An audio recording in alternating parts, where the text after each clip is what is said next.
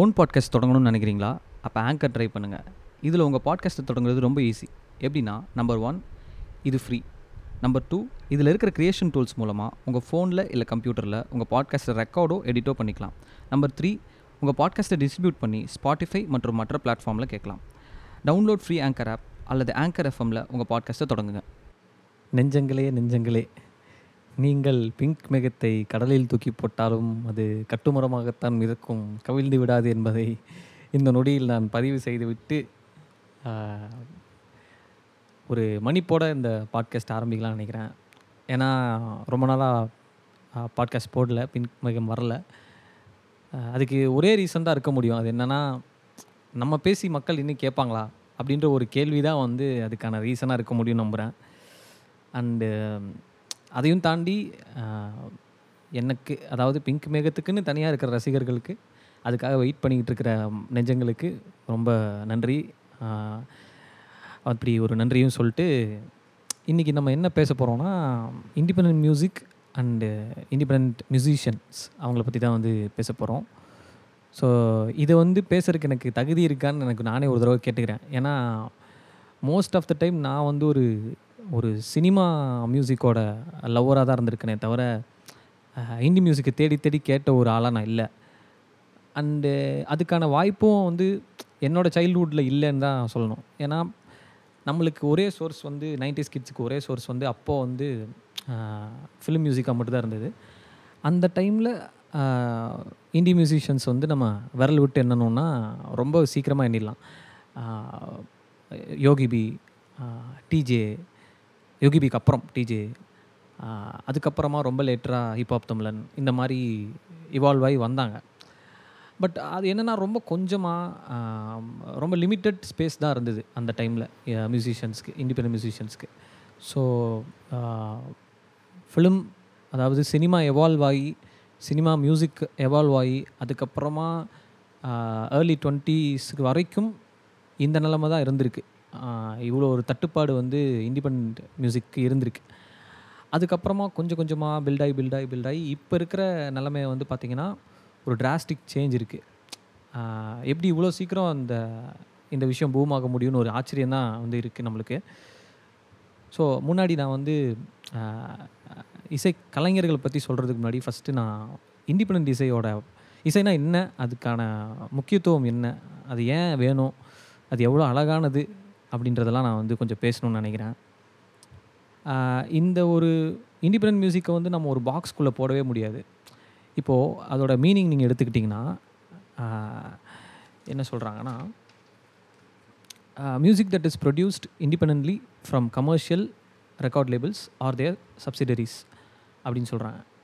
So ஒரு record லேபிளில் சாராமல் தானே ஒரு பாட்டை உருவாக்கி, அந்த பாட்டை வந்து தானே மார்க்கெட் பண்ணி, தானே வந்து கொண்டு போய் மக்கள்கிட்ட சேர்த்துறதுன்றது மட்டுமே இல்லாமல், எனக்கு அதில் நிறையா விஷயங்கள் இருக்குது. இப்போது ஒருத்தர் வந்து ஒரு டைரக்டரை நான் அப்ரோச் பண்ணி எனக்கு ஒரு பாட்டு பண்ணி கொடு அப்படின்னு சொல்கிறாருன்னா, நான் வந்து அந்த டைரக்டரோட ஐடியாவை தான் பாட்டாக மாற்றி நான் ஒரு ரிலீஸ் பண்ண போகிறேன். ஸோ அந்த ப்ராடக்ட் வந்து மொத்தமாக என்னோடதா அப்படின்னு பார்த்தா அப்படி இல்லை. அது வந்து ஒரு ரெக்கார்ட் லேபிளில் சாராமே இருக்கலாம், அந்த டைரக்டரோட ப்ரொடக்ஷனாக இருக்கலாம், அது என்னோட லேபிள்லேயே ரிலீஸ் ஆகலாம். ஸோ இப்படி இருந்தாலுமே அந்த ஐடியா என்னோடதா, அந்த மியூசிக்கோட ஜீவன் எங்கிட்டிருந்து வந்துச்சான்னு கேட்டால் அது 100% என்னால் ஆமான்னு சொல்ல முடியாது. ஸோ இப்படி தானே தனக்குள்ளிருந்தான ஒரு எக்ஸ்ப்ரெஷனை மியூசிக்கல் ஃபார்மாக வந்து வெளியே கொண்டு வந்து அதில் எந்த ஒரு கலப்படமும் இல்லாமல் கொடுக்கறது தான் வந்து த கோர் ஆஃப் இண்டி மியூசிக்னு நான் நினைக்கிறேன். இது வந்து என்னோடய பர்சனல் கருத்து. ஸோ அப்போ வந்து ஒருத்தரோட செல்ஃப் எக்ஸ்ப்ரெஷன் மட்டும்தான் இசையாக வரணுமா, அது மட்டும்தான் இண்டிபெண்டன்ட் மியூசிஷியன்ஸ் பண்ணணுமா அப்படின்னு கேட்டால் அது இல்லை. இப்படி நிறையா டைரக்டர்ஸ் கூட வேலை செய்கிறதும், நிறையா பேர்த்தோட ஐடியாஸ் கூட தன்னோட மியூசிக்கை சேர்த்துறதும், ஒரு சோஷியல் காசுக்காக சில விஷயங்கள் பண்ணுறதும், சில மியூசிக் பண்ணுறதும், இது எல்லாமே வந்து ஒரு மியூசிஷியனோட ஜேர்னியில் ரொம்ப இம்பார்ட்டண்ட், ஒரு இண்டி மியூசிஷியனோட ஜேர்னியில் இம்பார்ட்டண்ட். அது ஏன் அப்படின்றத வந்து நான் உங்களுக்கு பேச உங்களுக்கு தெரிய வரும். ஒரு ஃபிலிம் வந்து நடக்குது அப்படின்னா, ஒரு ஃபிலிம் வந்து இப்போது டைரக்ட் பண்ண போகிறாங்க அப்படின்னா, ஒரு மியூசிக் டேரக்டர் அப்ரோச் பண்ணுறாங்க. அங்கே என்ன வந்து பண்ணுறாங்கன்னா, டைரக்டர் கதை சொல்கிறாங்க அண்டு அந்த கதைக்கு தகுந்த மாதிரியான சிச்சுவேஷன்ஸ் தகுந்த மாதிரியான மியூசிக்கை வந்து மியூசிக் டைரக்டர் பண்ணுறாரு. அதுக்கு வந்து தனியாக ஒருத்தர் லிரிக் எழுதுகிறாரு. ஸோ இப்படி வந்து பல பேர்த்தோட தாட்ஸ் அண்டு பல பேர்த்தோட வாழ்க்கையோட அனுபவங்கள், பல பேர்த்தோட ஆர்ட் ஃபார்ம் எல்லாமே அதுக்குள்ளே கலந்து தான் வந்து ஒரு படத்தில் மியூசிக் வந்து க்ரியேட் ஆகுது. ஆனால் இந்தி மியூசிக்கில் என்னென்னா, ஒரு மியூசிஷியனும் தன் வாழ்க்கையில் நடந்த விஷயங்களை, தான் பார்த்த அழகான விஷயங்களையும் துக்கமான விஷயங்களையும் அண்டு தான் சந்தித்த மனிதர்கள் பற்றியான விஷயங்களையும் இந்த மாதிரி அவனுக்குன்னு உண்டான ஒரு உலகத்தில் இருக்கிற விஷயங்களை எடுத்து ஒரு பாட்டாவோ ஒரு ஆர்ட் ஃபார்மாவோ அதை வந்து கொடுக்கும்போது அது வந்து மக்களோட ஒரு புதுவிதமான கனெக்ட் வந்து பண்ணுதுங்கிறது நான் பர்சனலாக நம்புகிறேன். அது அந்த கனெக்ட் வந்து ஒரு ரொம்ப அழகான ஒரு கனெக்டாக இருக்குது. அண்ட் அந்த கனெக்ட் மட்டும் இல்லாமல் அந்த இசை வடிவத்துலேயோ இல்லை அந்த ஆர்ட் ஃபார்ம்லேயோ ஒரு உண்மைத்தன்மை இருக்கிறதா நான் நினைக்கிறேன். அதுக்குள்ளே ஒரு ட்ரூத் இருக்கிறதா நான் நினைக்கிறேன். அந்த ட்ரூத் தான் வந்து போய் கொண்டு போய் அதை சேர்க்குது, இந்த பாட்டையும் அந்த அந்த அந்த ஒரு ஃபார்மை வந்து ஆர்ட் ஃபார்மை வந்து போய் சேர்த்துதுன்னு நான் நம்புகிறேன். ஸோ அதனால தான் இந்தி மியூசிக் மேலே வந்து எனக்கு ஒரு பெரிய ரெஸ்பெக்ட் வந்து இருக்குது, அப்போ இருந்தே இருக்குது. அப்போது இந்த இந்த பேரே வந்து தெரியாமல் இருந்தது. இப்போ நம்ம வந்து படத்தில் மியூசிக் டைரக்டர் ஆகணும்னு ஆசைப்பட்றோம், அது மட்டும்தான் வாழ்க்கையா, அப்படி மட்டும்தான் ஒரு விஷயம் இருக்கா? இப்போ எனக்கு வந்து என்னோடய பக்கத்தில் இருக்கிற ஒரு ஃப்ரெண்டை பற்றி ஒரு பாட்டு பண்ணணும்னு தோணுது. இப்போ நான் அதை என்ன பண்ணுறேன், அது எங்கே, அதை நான் அதுக்கான பிளாட்ஃபார்ம் எது, அதை நான் யார்கிட்ட போய் காட்ட முடியும், அது ரொம்ப அழகாக இருக்குது, அது எப்படி நான் காட்டுறது, எனக்குன்னு நான் பார்க்குற விஷயங்களை நான் மியூசிக்காக மாற்றுறேனே, அதை நான் வந்து எங்கே போய் செல் பண்ணுறது, செல்லிங் பாயிண்ட்டை விட அதை நான் எப்படி போய் மக்கள்கிட்ட சேர்த்துறதுன்றது ஒரு பெரிய ஒரு சேலஞ்சாக இருந்தது அப்போது. இது எப்போ பூம் ஆகுது அப்படின்னா, குறிப்பிட்டு சொல்லணுன்னா லாக்டவுன் டைமில் தான் வந்து இந்த ஹிந்தி மியூசிக்ங்கிறது ஒரு ஒரு ஒரு மார்க்கெட்டை வந்து அடையுதுன்னு நான் நினைக்கிறேன். அதுக்கு முன்னாடி ஹிந்தி மியூசிக் வந்து ஸ்லோலி எல்லாத்துக்கிட்டையும் வந்து சேர ஆரம்பிச்சிது. பட் அதுக்கான ஒரு மார்க்கெட் க்ரியேட் ஆகுங்கிறதுங்க வந்து லாக்டவுன் டைம்ஸுக்கு அப்புறம் தான் வந்து க்ரியேட் ஆகுதுன்னு நான் நினைக்கிறேன். ஏன்னா எனக்கு நினைவு தெரிஞ்சு நான் லாக்டவுன் முன்னாடி ஒரு 2013 12 அண்ட் அண்ட் அண்ட் அப்போ இருந்து லாக்டவுன் வரைக்குமான டைம்ஸ்லலாம் வந்து நிறையா யூடியூப்பில் வந்து இப்போ எல்லாருமே கேட்குற ஆர்டிஸ்டெல்லாம் வந்து நான் அப்போ இருந்தே கேட்டிருக்கேன். அவங்க பண்ணுற இண்டிபெண்ட் ஒர்க்ஸ் எல்லாம், இப்போது சினிமாவில் இருக்கக்கூடிய மிகப்பெரிய ஆர்டிஸ்ட் எல்லாமே வந்து அப்போ இண்டிபெண்ட்டாக பண்ணிகிட்டு இருந்த விஷயங்கள்லாம் வந்து ரொம்ப ரசித்து கேட்டுருந்துருக்கேன். ஏன் சார்ந்து எனக்கு தெரிஞ்ச சில பேரும் வந்து அதை கேட்டுட்டு இருந்திருக்காங்க. பட் அந்த வட்டம் ரொம்ப பெருசாக இல்லை. பட் ஆனால் லாக்டவுன் டைமில் வந்து எல்லோரும் வீட்டில் இருக்கோம், எல்லாருக்கும் ஏதோ ஒன்று தேவைப்படுது, கண்டென்ட் தேவைப்படுது. அப்போ நம்ம தேடுறோம், ஸ்பாட்டிஃபை வந்து பூம் ஆகுது. அதில் நம்ம டிஸ்கவர் பண்ணுற நிறையா ஆர்டிஸ்ட் இருந்தாங்க, நிறையா மியூசிஷியன்ஸ் வந்து நம்ம அப்போ டிஸ்கவர் பண்ணோம். ஒருத்தரும் இண்டிவிஜுவலாக வந்து நிறையா இண்டிபெண்ட் ஆர்டிஸ்ட் வந்து நம்ம டிஸ்கவர் பண்ணோம். அதில் நான் வந்து பர்சனலாக யாரை டிஸ்கவர் பண்ணேன் அப்படின்னா, கண்டிப்பாக சைனாரை டிஸ்கவர் பண்ணேன்.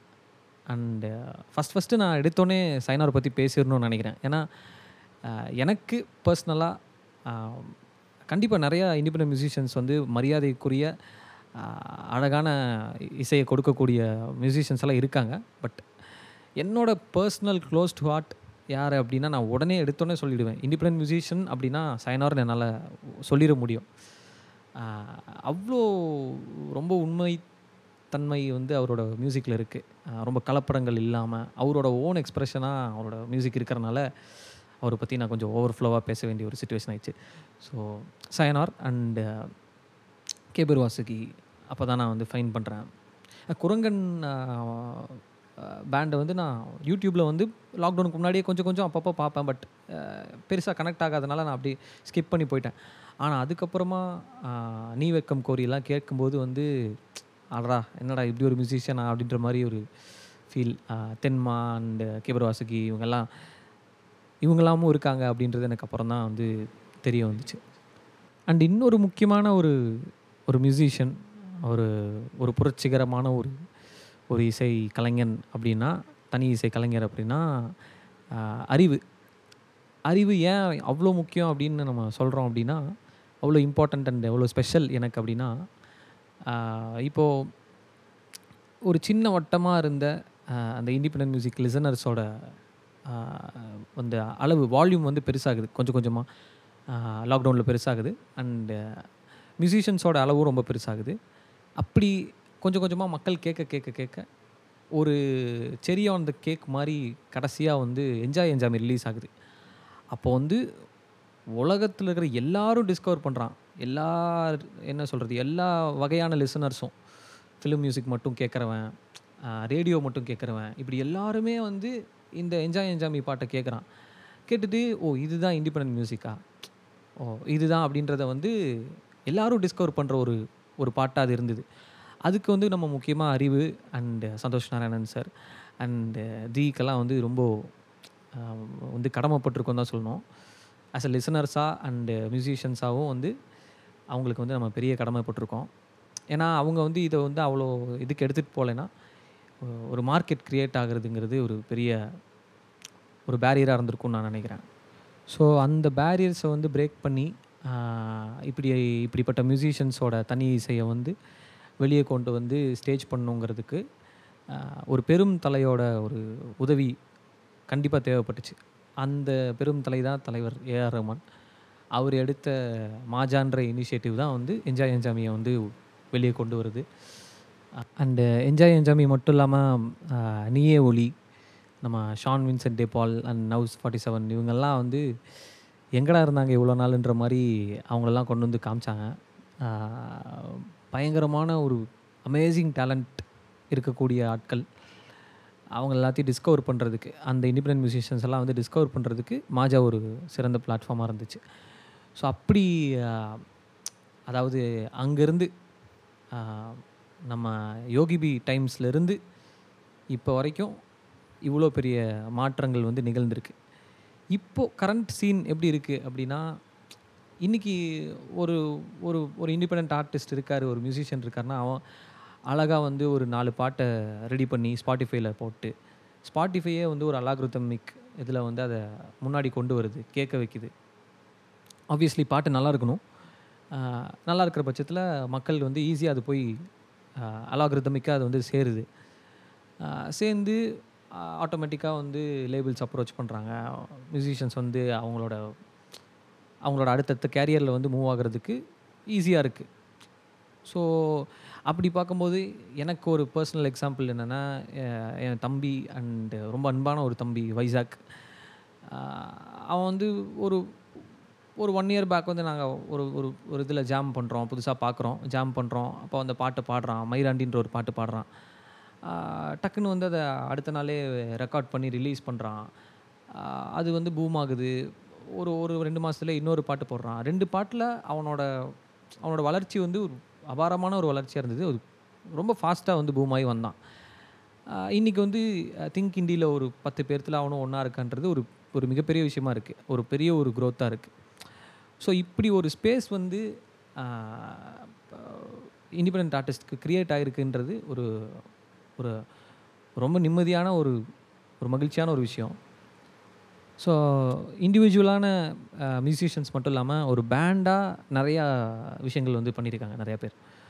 அதில் நான் குறிப்பாக சொல்லணுன்னா shawl rounder and friends, Kulam the band and Yodhakka Poorva, Agam the pant, aviyal the pant, இதெல்லாம் வந்து ஒரு ஒரு பயங்கரமான ஒர்க்கு இவங்க பண்ணுறது எல்லாமே. அதெல்லாம் ஒரு ஒரு 3-4 வருஷத்துக்கு முன்னாடி நான் இதை பற்றி பேசியிருந்தேன்னா நான் வந்து ரொம்ப எலாபரேட்டாக பேச வேண்டியது இருந்திருக்கும். ஆனால் இப்போ வந்து ஒரு மெயின் ஸ்ட்ரீமான ஒரு ஆடியன்ஸ்க்கே வந்து நிறையா விஷயங்கள் தெரியுது. இப்போது நிறையா பேண்ட்ஸ் வந்து தேடி தேடி கேட்குறாங்க. அப்படி நீங்கள் வந்து யாரும் ஒன்றும் கேட்கல அப்படின்னா இதெல்லாம் கேளுங்க. இப்போ நான் சொன்ன பேண்ட்ஸ் எல்லாமே வந்து ரொம்ப அமேசிங்கான பேண்ட்ஸு. எனக்கு ரொம்ப கனெக்டான ஒரு சில பேண்ட்ஸ் இவங்க எல்லாமே. இவங்களோட இண்டிபெண்டன்ட் மியூசிக்கும் வந்து ரொம்ப குறிப்பிட்டு பேச வேண்டிய ஒரு ஒர்க்காக இருக்குது. ஸோ இண்டிபெண்டன்ட் மியூசிக்குன்னு சொன்னோன்னே நம்ம வந்து இது என்ன ரொம்ப புதுசாக இருக்கா, இப்போ தான் வந்துச்சா, இந்த செஞ்சுரியில் தான் வந்து இது டெவலப் ஆச்சா அப்படிலாம் இல்லை. இந்த விஷயம் வந்து எப்போ இருந்தோ இருக்குது. சினிமா இல்லாத அப்போது எழுதின பாடல்கள், அப்போ புலவர்கள் எழுதின பாடல் எல்லாமே கூட இண்டி ஆர்ட் ஃபார்மில் தான் வரும். அன்றைக்கி வந்து அவங்க புலவர்கள்லாம் வந்து மன்னரை பற்றி பாடினாங்க. இன்றைக்கி நம்ம ஒரு ஹீரோவை பற்றி பாட்டு எழுதுகிறோம், பாடுறோம். அந்த மாதிரி ஒரு ஒரு அந்த ஃபார்மேட் தான் மாறி இருக்கே தவிர அப்போ இருந்தே இண்டி மியூசிக்கும் இருக்குது, இந்த மாதிரியான விஷயங்கள் கமர்ஷியல் மியூசிக்கும் இருந்திருக்கு. ஸோ இது ரெண்டில் வந்து ஒரு மியூசிஷியனுக்கு எது வேணும் எது வேண்டான்றத அது அவனோட பர்சனல் சாய்ஸாக தான் வந்து அவன் சூஸ் பண்ணிக்கணும். ஸோ இவ்வளோ நேரமாக நான் வந்து ஒரு இன்ஃபர்மேட்டிவான ட்ராக்கில் போன மாதிரி ஒரு ஃபீலிங் இருந்துச்சுன்னா மன்னிச்சிருங்க. நான் வந்து இப்போது ஏன் இண்டிபெண்டன்ட் மியூசிக் வேணும், அதில் என்ன இருக்குது, அது என்ன பண்ணுச்சு, அது எதனால் வேணுன்றத என்னோடய ஒரு பர்சனல் சாட்சியாக நான் சொல்கிறேன். அது இப்போது ஒரு படத்தில் நம்ம வந்து ஒரு ஹீரோ ஹீரோயின்ஸ்க்கு எழுதுகிற பாட்டை நம்ம பார்க்குறோம், அந்த கேரக்டரோடு நம்ம வந்து கனெக்ட் ஆகிறோம், அந்த கேரக்டருக்காக நம்ம வந்து ஃபீல் பண்ணுறோம், அழுகிறோம், அதெல்லாம் நடக்குது. ஆனால் எனக்கு ஃபஸ்ட் டைம் வந்து ஒரு ஒரு இன்சிடெண்ட் என்னென்னா, நான் இப்போ வரைக்கும் சொல்ல முடியாத ஒரு காதல் கதை இருக்குது, காதலை சொல்ல முடியாத ஒரு காதல் கதை எனக்கு இருக்குது. அந்த டைம்ஸில் வந்து அந்த பொண்ணை பார்க்குறதுக்கு நான் டெய்லியும் போவேன், அது நேச்சுரலாகவே அந்த சூழ்நிலை அமைஞ்சது. ஸோ அந்த பொண்ணை டெய்லியும் பார்க்க போவேன். போகும்போது பஸ்ஸில் போகும்போது இந்த சைனாரோட ரோசா பாட்டை போட்டு கேட்டுட்டு போவேன். அப்படி கேட்டுகிட்டே போகும்போது யாரா இவன் என்னோட காதலிக்காக ஒரு பாட்டு எழுதியிருக்கானே, அப்போ வந்து அவன் என்ன பண்ணியிருப்பான், அவனோட வாழ்க்கையில் இருந்த ஒரு காதலியை நினச்சது எழுதியிருப்பானோ, அதனால தான் நம்ம கூட அது கனெக்ட் ஆகுதோ அப்படின்னு சொல்லி ரொம்ப ஆழமாக சிந்தித்து பார்த்து ஆராய்ச்சி பண்ணி நம்மளுக்கு விடையே கிடைக்கல.